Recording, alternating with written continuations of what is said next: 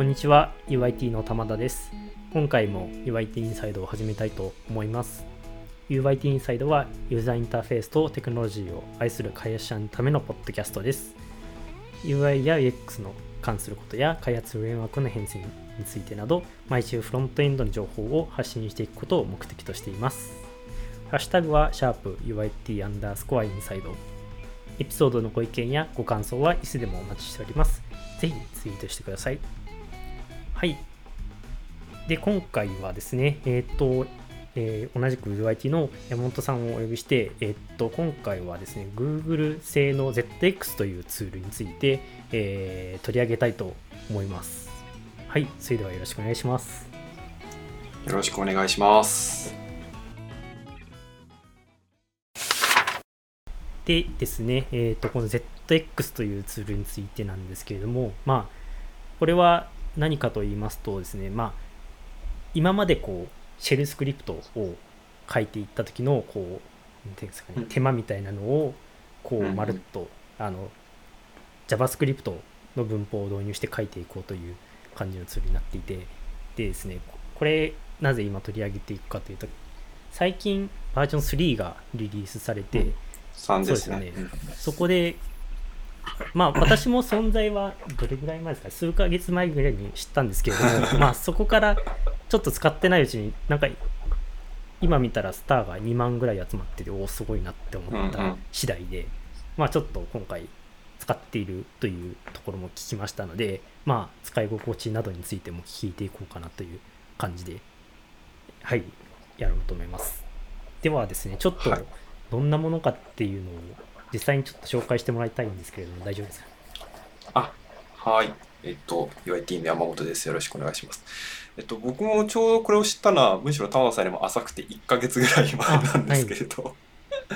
あの、プロダクトのアプリケーションを開発していて、どうしてもこうスクリプトを書く、ある時って多いと思うじゃないですか。はい、ただ僕あんまシェルスクリプト好きじゃないんですけど、でなんか辛いなとかっていう風に思ってたらたまたま見つけたんですけど、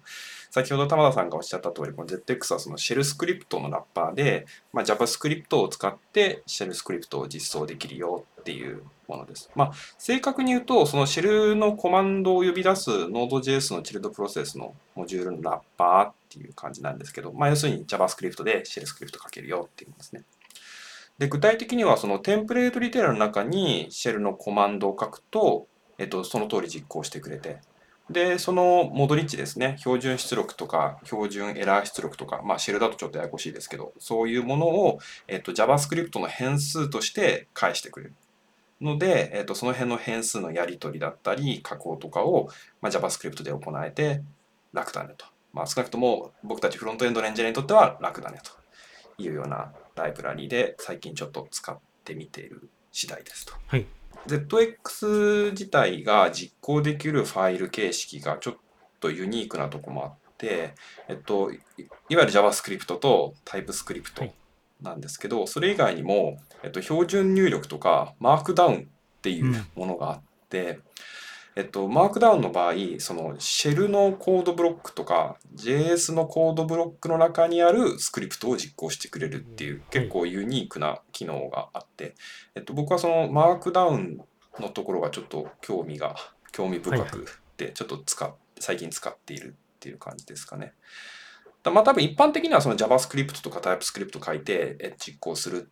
あ、JavaScript ファイル、TypeScript ファイルを実行するっていうのは、まあ多分きっと一般的なのかなとは思うんですけど。で、JavaScript の場合、その CommonJS で書くか イーエス モジュールで書くかみたいのを、まあ、選べるというか選ばなくちゃいけないみたいで、その拡張子を ジェイエス にするか、えっと、エムジェイエス にするか、あ、はい、まあ、わざわざ エムジェイエス で書く機会も正直僕の中ではあまりなかったんですけど、まあ、そういう拡張子でまあ切り替えられるっていうんですね。で、まあ、ただ、あの、CommonJS だとトップレベル、アウェイトとかが使えないので、こう、アシンクのファンクションでこうラップしてあげて、アウェイト使ってみたいな感じで、ちょっとめんどくさいんですよね。なので、まあ、JavaScript で書いて直接実行するんだったら イーエス モジュール一択かな、みたいな印象ですと。で、そう。で、なんだろうな。Webpack とかそういうの使ってると、あんまり CommonJS とか イーエス モジュールの細かい仕様をこう、気にして書かないことも多いとは思うんですけど、イーエス も今回初めて知ってるんですけど、イーエス モジュールだとそのリクワイアはもちろんなんですけど、ひくひく ディーアール ネームとか、アンスコ ディーアール ネームとか、そういうのも使えないんですね。僕今回初めて知ったんですけど。ただ、あの イーエス モジュールとそういうの使えないんだけど、ゼックス 側でポリフィルしてくれてるので、あのそういうのも特に問題なくて。なので、じゃあまあ イーエス モジュールでいいじゃんみたいな感じですね。少なくとも ゼックス の中では。なるほど、なるほど。あの、あれですよね。イーエス モジュールなんで、ノードだと確か インポート ドット メタ とかあったりとか、うんうん、そうそうそうそうそうそうそうそうそう。あの覚えないといけないところがあるけど、そこはポリフィルされてるんですよね。そうそう、それは。そうですね。あ、確か今ポリフィルの段階ではそのリクワイアとディアーネームとなんだっけ、あとはファイルネームだっけ、なんだっけな、パッと出てこなくなっちゃったとか、限られたものしかないんですけど、多分そのうちインポートとかのやつも出てくるのかなとは思ってます。うん、でまあ ゼックス はそのシェルのコマンドを実行してくれるよっていうのがまあメインなんですけども、まあ、一応そのスクリプトを書く上でその便利なライブラリーとかもそのグローバルで参照できるようにしてくれていて、あのまあよくあるその引数とかオプションを受け取るところとかとか、対話プログラムを使うためにこうあの好きな文字列入力してくださいみたいなものとか、まあ地味ですけどありがたいフェッチとか、まあ今言ったポリフィルとか、まあそういうものもえっと ゼックス 側であらかじめ用意してくれてるので、まあだいぶ書きやすくなるなっていう印象ですかね。少なくともスノーシェルスクリプトでこう逐一ググって書くよりはスムーズに書けるなっていう感じですかね。なので個人的な使用感としては、まあ、結構 JavaScript 書く人だったらあの簡単にシェルスクリプト書けるかなと、そのシェルのコマンドを実行する以外は本当に JavaScript の エーピーアイ を活用して配列とか関数とかプロミスとかも使えるので、あの特別な設定もいらないし、えっと、使いやすいなという印象ですかね。一応そのシェバンとかも書けるので、あの ゼックス.ドスラホゲ ジェイエス とかじゃなくて、はい、そのシェルスクリプトと同じように直接ドットスラホゲ ジェイエス みたいな感じに、はいはいはい、まあちょっと気持ち悪いかもしれないですけど、拡張子の部分はまあ一応そのシェルスクリプトを使う側としては、まあほとんどシェルスクリプトと同じような使い方で書けるのもまあいいかなっていう印象ですね。そうですね。僕もあの最近の ゼックス 見て、あの結構進化してるなっていうところとか、うん、なんかこう何ていうんですかね、おもてなしを感じる、すごいそう利用者目線になってるんです。あとあの、うんうん、パイプとかも結構あのどのバージョンだったか忘れたんですけど、パイプが追加されたの結構でかいなと思ってて、うんうんうん、ストリームとかに使えるやつもね、ストリームにこう直接使えるんで、うん、例えばそのシェルスクリプトだとそういうでっかいファイルとかの何ていうんですかね、プロセスみたいなのがすごい、うん、まあ得意っていうところもあって、そういったシェルの良いところも取り入れてどんどん取り入れているっていうところが、うんうんうん、個人的にはすごいあの良いところだなと、はい、思いましたね。うん、そうですね。結構その Node.JavaScript の エーピーアイ を活用していい感じに書けるっていうのが分かっていいですよね。うん、結構使いやすいと個人的には思ってます。でえっとまあ、そういったあのすごいあの使い勝手の良さそうな ゼックス なんですけれども、あの、まあ、実際に山本さんがどういった活用の仕方をしているかっていうところを聞いてみたいと思いまして、さっきそのMarkdownを直接実行するっていうところに惹かれたと思ってと聞かれたんですけど、そこもあの実際にそのMarkdownで、えっと、プロジェクトにこのMarkdownを置いてあの実行させるっていう感じに使ってるんですかね。うん、ああそうですね。あのいわゆる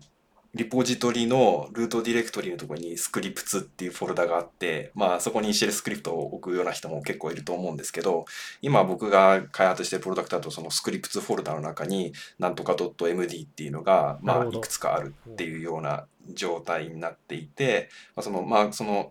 マークダウンファイルの中の ジェイエス のコードブロックにまあえー、いくつかこうスクリプトが書いてあって、えっと、それを ゼットエックス に実行させるっていうようなものになってます。まあ、今のところ書いてるスクリプトは本当大したことないのが多いんですけど、その自動化したいちょっと社内の エーピーアイ 実行して、その結果をファイルに書き出して、どこそこに設置するみたいなのとか、まあ多少こう設定値とかが必要なもの、ちっちゃいスクリプトなんですけど、それをちょっとマークダウンで書いているっていう感じですかね。まあ、マークダウンを実行するっていうだいぶ気持ち悪い確かに構成ではあるんですけど、まあ、結構今んとこ気に入っているんですよね。でその理由としてはそのなんだろう個人的にシェルスクリプトを見るとちょっとうわみたいな感じの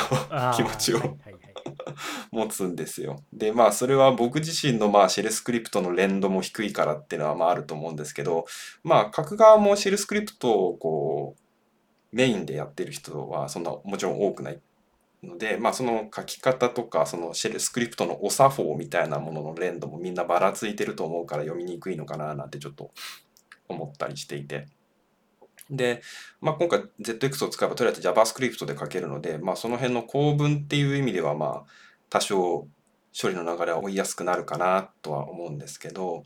まあ追加でそのスクリプトを読む側の立場からするとやっぱりどん実装もそうですけど、まあ、大体そういう動かすもんってリードミーみたいなの欲しいよなっていうふうには思っていて、まあ、つく使い方とか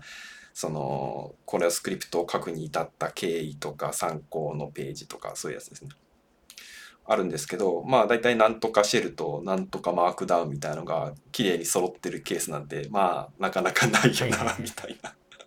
まあ実際僕も両方準備するのめんどくさいし、まあ作ったはいいけど対応するマークダウンどこだっけみたいな、まあそういうのってありがちじゃないですかうんならまあならあのいっそのことをマークダウンの中にその情報もスクリプトも一緒に入れればまあ書きやすくなるかな、ハードル下がるかなとか、今後メンテナンスを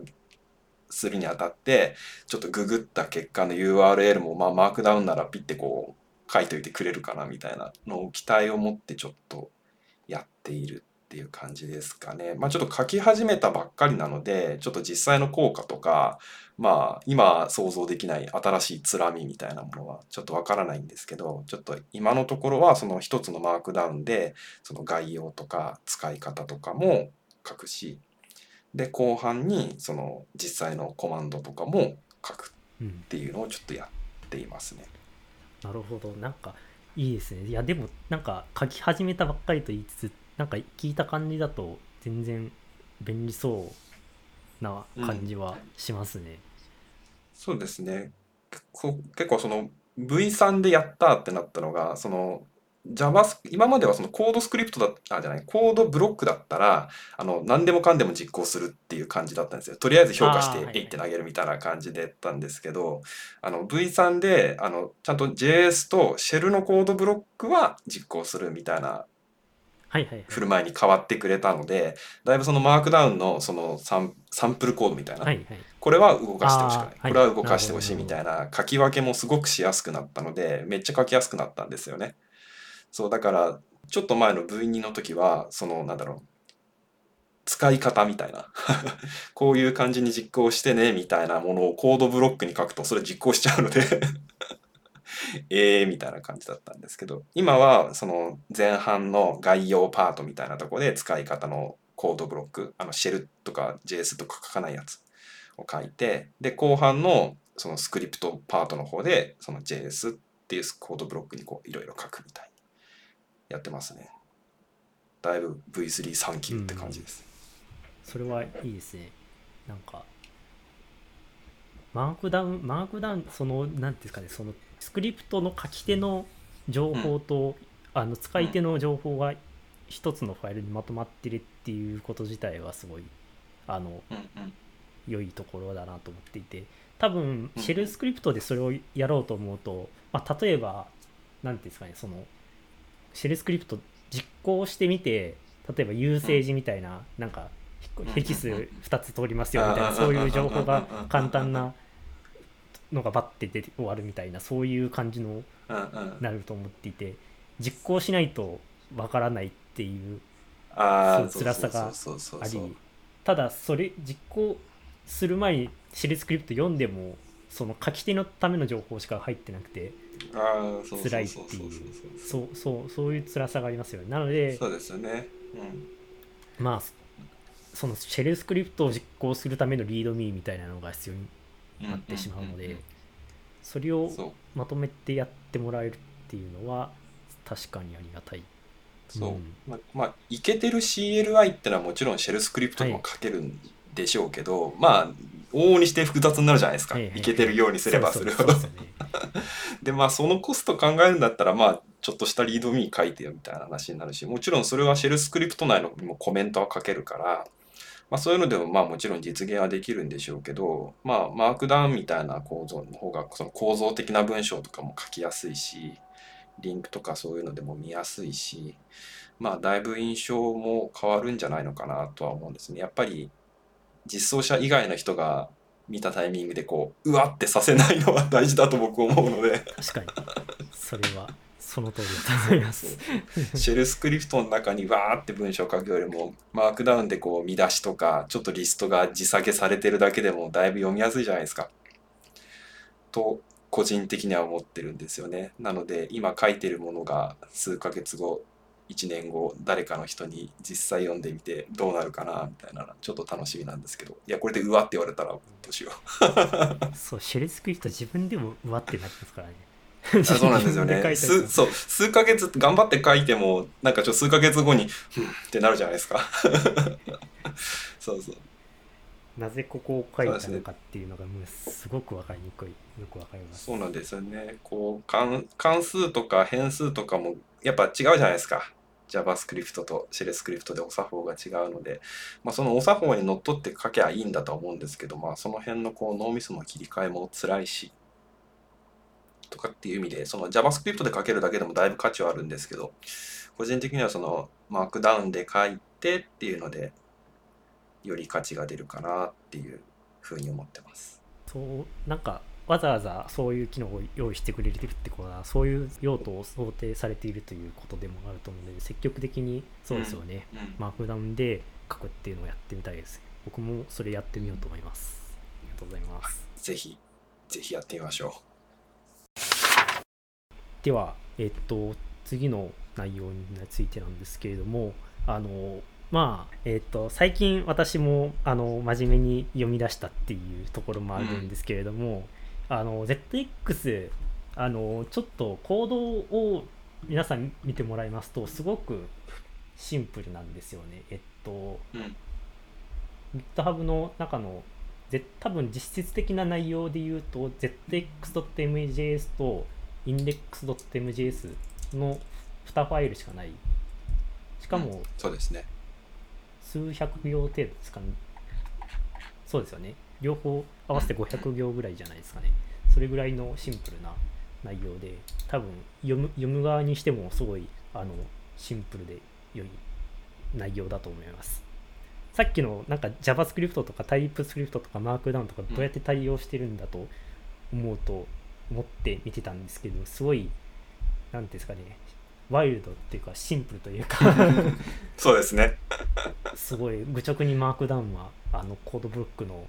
あのところを読んでますし、タイプスクリプトもあの実行した時タイミングで エヌピーエックスティーエスシー ってやっててあそのタイミングでインストールするんだみたいな、そういうあの新鮮さとこう割り切りを感じましたね。タイプスクリプトで実行するとやっぱちょっとトランスファイル分ちょっと遅いんですよね、うん、であやっぱトランスファイルしてるんだなーなんていうふうに思ってたんですけど、あの依存関係見たらあれタイプスクリプトないじゃんって思ってあれって思ったんですけど、まさか中で エヌピーエックス 読んでるとは思わなくてちょっと面白かった。あその手があったかと思って。確かになんかまあ そ, そこまでタイプスクリプトは重視してない。まあ用途的にもそうですよね。あんまりこう型とかそんなシェルスクリプトに型みたいな、うん、そういう世界観が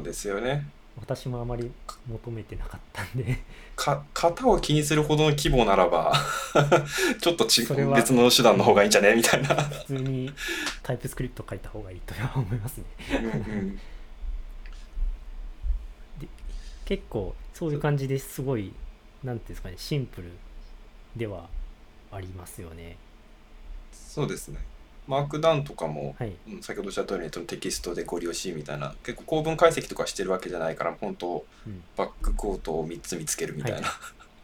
い、感じなんですよね。だからあの構文解析とかしてるわけじゃないから、そのインデントされたコードブロックとかはあの読めないんですよね。実行できない。そっか、なるほど、はいはい。その行の先頭からちょんちょんちょんみっつあって、ジェイエス かな、シェルかなみたいなのでこう見てるので、うんうんうん、こうマークダウンで構造的な文章を生かした構造的な文章の下にコードブロックを書くと実行できない。それはまあ、まあ、そうですよね。まあまあまあでもそれそれぐらいそのどんだけそんなに複雑なコードは書かないという。うん、そうそうそう。あと多分 そ, そ,、うん、そんな機能いらないかなみたいなとは思うけど。そうですよね。あとあれもいいですよね。あのネットワーク上のスクリプトを実行してくれる エイチティーティーピーエス スラッシュみたいな。で、そうですね。入結構入力は幅広いですよね。外部ファイルもいいし、あのヒアドキュメントで書いた標準入力とかでもいいしみたいな。ああ、そうですよね。うん、そうです。標準入力はいいですよね。なんかこれを組み合わせてなんかありますかね。でもなんかこうヒアドキュメントとかその外部ファイルとかも一発で実行できると、なんかそのいちいちファイルとかもダウンロードしてもらわなくても相手の人に実行してもらえるのは結構便利かもなってちょっと思いましたかね、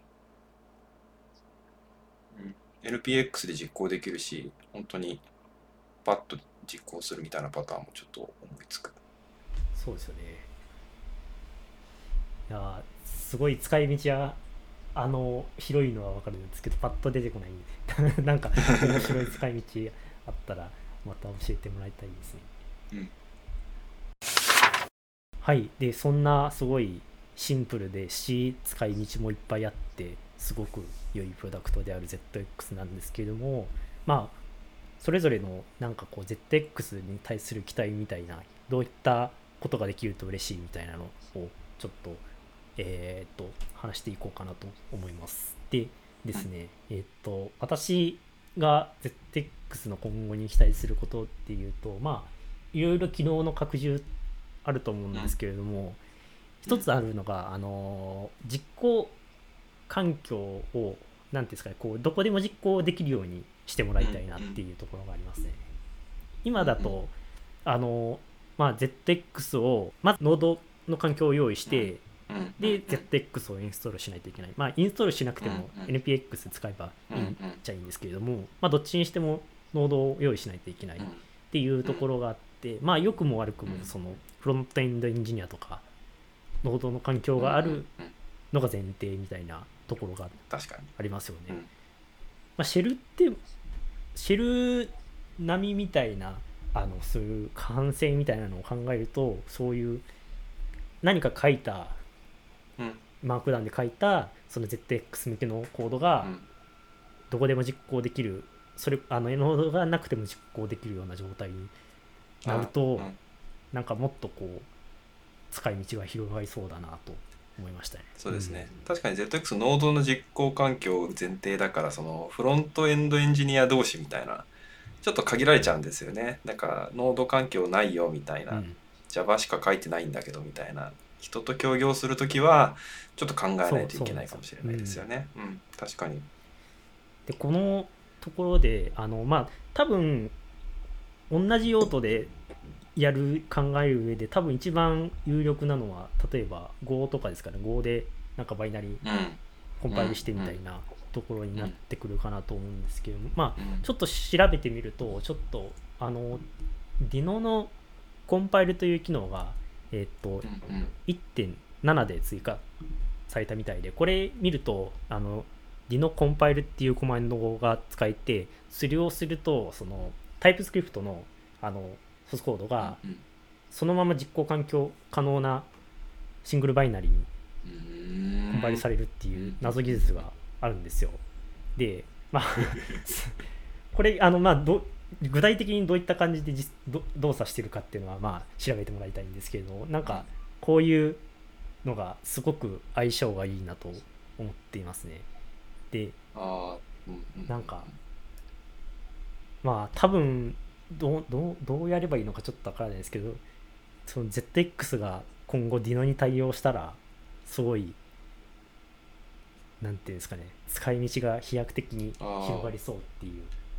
確かにその ゼットエックス で JavaScript で書くからスクリプトも書きやすいし、はい、Deno のコンパイルで可搬性もいいから、あのフロントエンドエンジニアとかそういうのも気にしなくても、あのおわそのスクリプトとかお渡しできるしっていうのは、うん、確かに魅力的ですよね。なんかなんかあんまり ジェイエス 関係なくなってきますけど、そういうシェルスクリプトを実行環境なバイナリーにコンパイルするものとして使われるのかもしれないでもそれはそれですごくありがたい。多分そのエンジニア以外に渡すとかそういう使い方も考えられますね。すごい、うん、そうですね、うん、確かに確かにかなと、はい、私は思いましたね。まあでもかなり元々のコードがすごいノードべったりですし、依存のがあるんで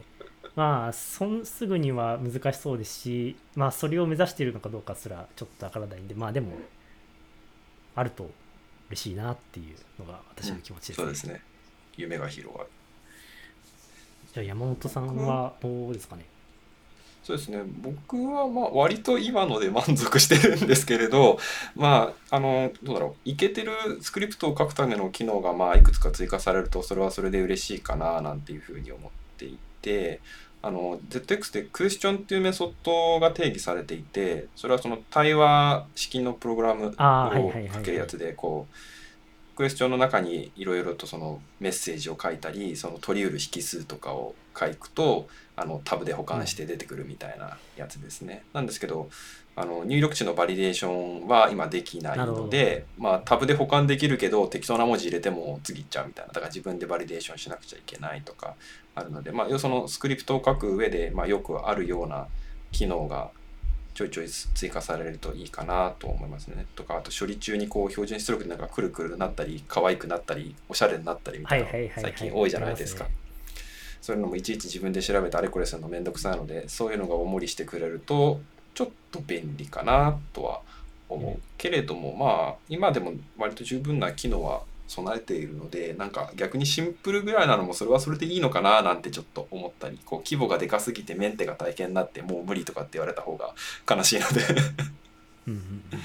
一応 Google 配下のリポジトリではあるんですけど、一応オフィシャルなプロダクトではないよっていうコメントもついてるので、まあ多分その担当の方が飽きたってなったら終わりっていう感じなのかなってちょっとドキドキもしているので、まあこれぐらいの規模だったら最悪自分でも見れるしみたいなところもちょっと気になるかな、うんうんまあ、でも特にマークダウンみたいにこうズブズブに書いてると、うん、あの使えなくなると困るのであいやでもこれあの昨日の追加としてはすごい全然ありそうですよね。なんかあの、うん、そういうなんていうんですかね、こうリッチにする方向性でいうとチョークとかミニミストとかそういうのを積極的に、うん、あの取り入れてるんで、そうそうそうそう全然ありえますよね、うんうん、なんかスクリプトを書く上でこう必要だけど自分で書くとちょっとめんどくさいみたいなやつをまるっとおもりしてくれるようなライブラリになってくれるとより便利だなとは思いますね。いちいち調べるのもめんどくさいじゃないですか、うんうん、確かになんか、うん、うん、なんか全然関係ないですけど、そのクエスチョンとかあるなら強プロみたいなのも使えるかもしれないですね。全然あ話が飛んでしまったなんかそういう標準入力とか標準出力とかのち ょ, ちょっとだけめんどくさいところをやってくれるあ確かに確かにいやもう全然もうただの思いつきでしたね聞いてるかなこれ聞いてるかなまあでもバリデーションぐらいはあってもいいんじゃないですかね。うん、うんとは思うんですけれどね。まあそこはまあとはいっても JavaScript で書ける分 そ, そんなに辛くもないんですけどね。確かにうん、あのスローエラーとかやってしまえばいい話なので、うん、最悪まあでもそうですよね。あのそういう、まあ、割とそういう拡張性拡張性というか将来性がすごい あの、ありそうなプロダクトでもあると思うので、すごい今後も